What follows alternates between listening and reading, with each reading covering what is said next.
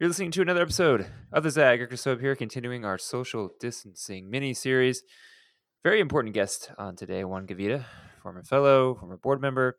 He's also our resident psychologist in the NLC LA alum community. We'll hear what his suggestions are to get through these strange and interesting times. You'll definitely want to tune in. Let's get to it.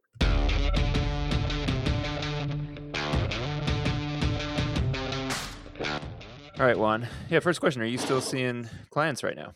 Yeah, I am. I'm still, you know, we're right now we're kind of managing, we're trying to figure out how we maintain distance with the people that we're working with and also continue to provide services, you know, like I it's it's a part of like our social responsibility to to continue to see our clients but also maintain safety. So that's that has been uh, uh challenging right now. And are you seeing folks in the office or it's all done virtually? so right now I'm I'm moving most of my clients to to um, remote uh, sessions, so online, phone, or video. That's that's the uh, those are kind of the next steps. And do you feel like you change your your approach, your style, any different strategies in play when you're doing therapy virtually? Uh, you know, like I, I think uh, a lot of the stuff really remains the same. Like you're you're still present for the person that you're you're working with, and you know like I, I think at that point you know like i have to check my my level of stress or anxiety or whatever that I'm, i may be experiencing or, or any of us. And and again we have to be there for the people that we work with but uh, you, you know there is definitely a, a difference having someone in the room with you and you know having someone remotely or uh, either video or phone. It, it there is that sense of distance that makes things a little bit a little bit different but but it's still effective. It still works.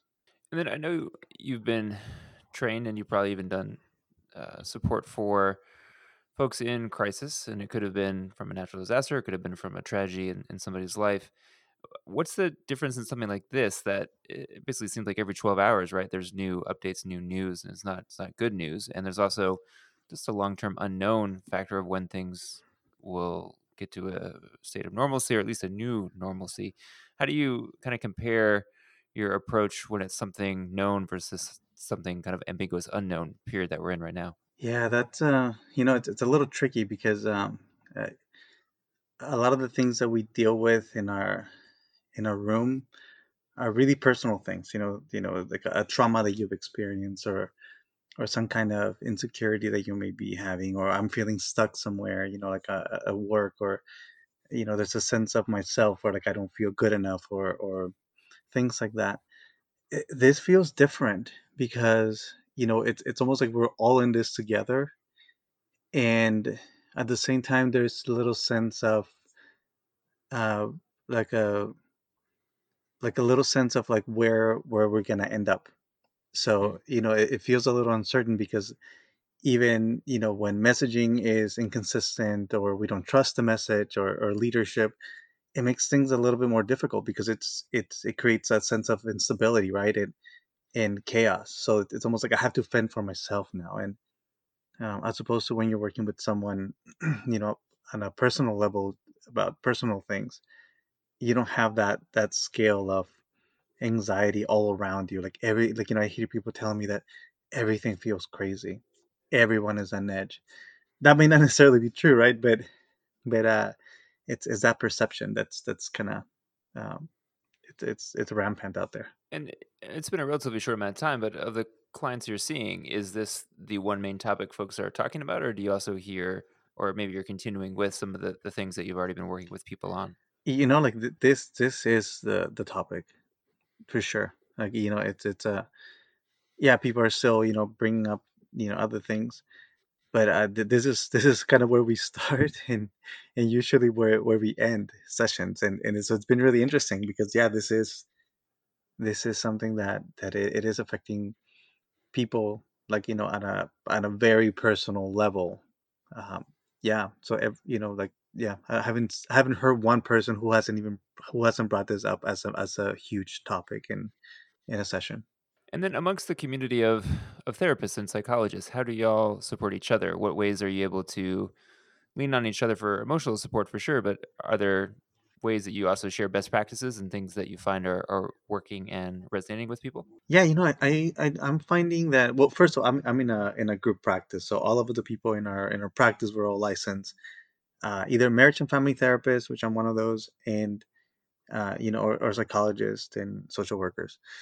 But so so yeah, so we had a meeting on Tuesday, and you know, we had a conversation about how do we support each other, you know, in, in this time uh, as people, right? And and also like how do we support the practice and how do we support our, our clients? So we we came up with some you know some policies and some ideas uh, so th- that has worked and of course like you know we have like a little group uh, you know messaging and text and stuff where we kind of uh, keep like a sense of normalcy and and, and you know that the things are going to be okay uh, social media has been huge i think at this moment because like you know we do have groups that are dedicated for like you know only therapists and you Mhm. see people kind of sharing resources and like this is how you transition to telehealth you know like this is how you these are the regulations that are coming down the pipe these are the things that are um, that are being implemented uh, you know or i have this expertise in this in this area like how can i assist so yeah like i i see a lot of people sharing resources which is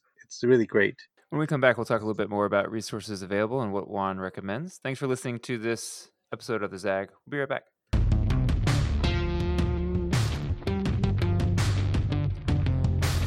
Juan, I feel like there's a lot of conversations right now about when things get to a different place, maybe a month from now, two months from now, you know, we'll have this interesting and unprecedented data point in history. And so how we look at our systems should change, how we look at our, our health system, how we look at our response system. When you think about, let's say we're in November and December and things are relatively back to a normal, we don't know what kind of normal it would be. What large scale system changes would you want to see advocated for when it comes to mental health so that as folks are coping with what happened, they can do it. But also as we look ahead to, to probably equally challenging circumstances, maybe related to climate change or something else, we'll want a mental health system that's strong as well. What kind of changes would you want to see?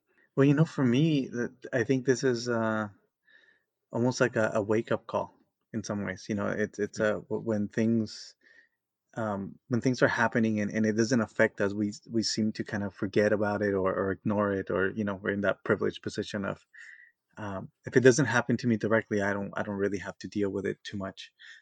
Uh, but when something like this happens and, and we begin to see that it's it's not just it's not just uh, other other people, right? Like this could happen to me or a family member or a close friend or whomever.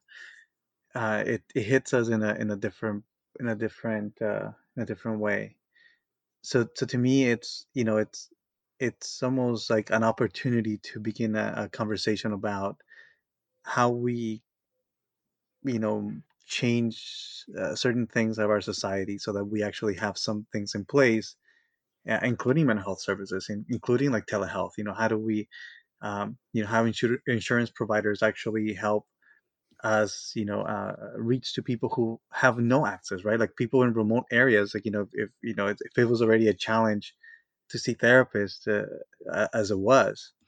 Mm-hmm. You know, it's it's even more challenging now. You know, especially when you know lines are you know or, or internet connections are slow or not available or or whatever. So so you know it, it it's really an opportunity to look at those things that we have been ignoring for a long time and you know instead of focusing only on you know something like the economy or money or all this stuff like how we as communities need to have resources in place uh, that can help us uh, as people.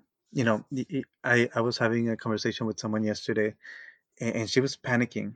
She was like really really panicking about the situation right? Like she she said uh, i'm in this quiet panic mode and i don't want to show how i'm feeling. And and uh, i what i wanted to do and she wasn't a client uh, you know, but it was a colleague of mine. And what I wanted to do was, you know, immediately, you know, go up to her and, and, and give her a hug, you know, like a support. And, but even that, like, we can't do that. It's because that creates more panic, you know. So, I mean, like, the importance of human contact and how we forget that. Like, we're, we are already a society that doesn't really touch very much compared to other places. And I think right now, like, you know, a lot of us, that's what, that's what people need. That's what we all need.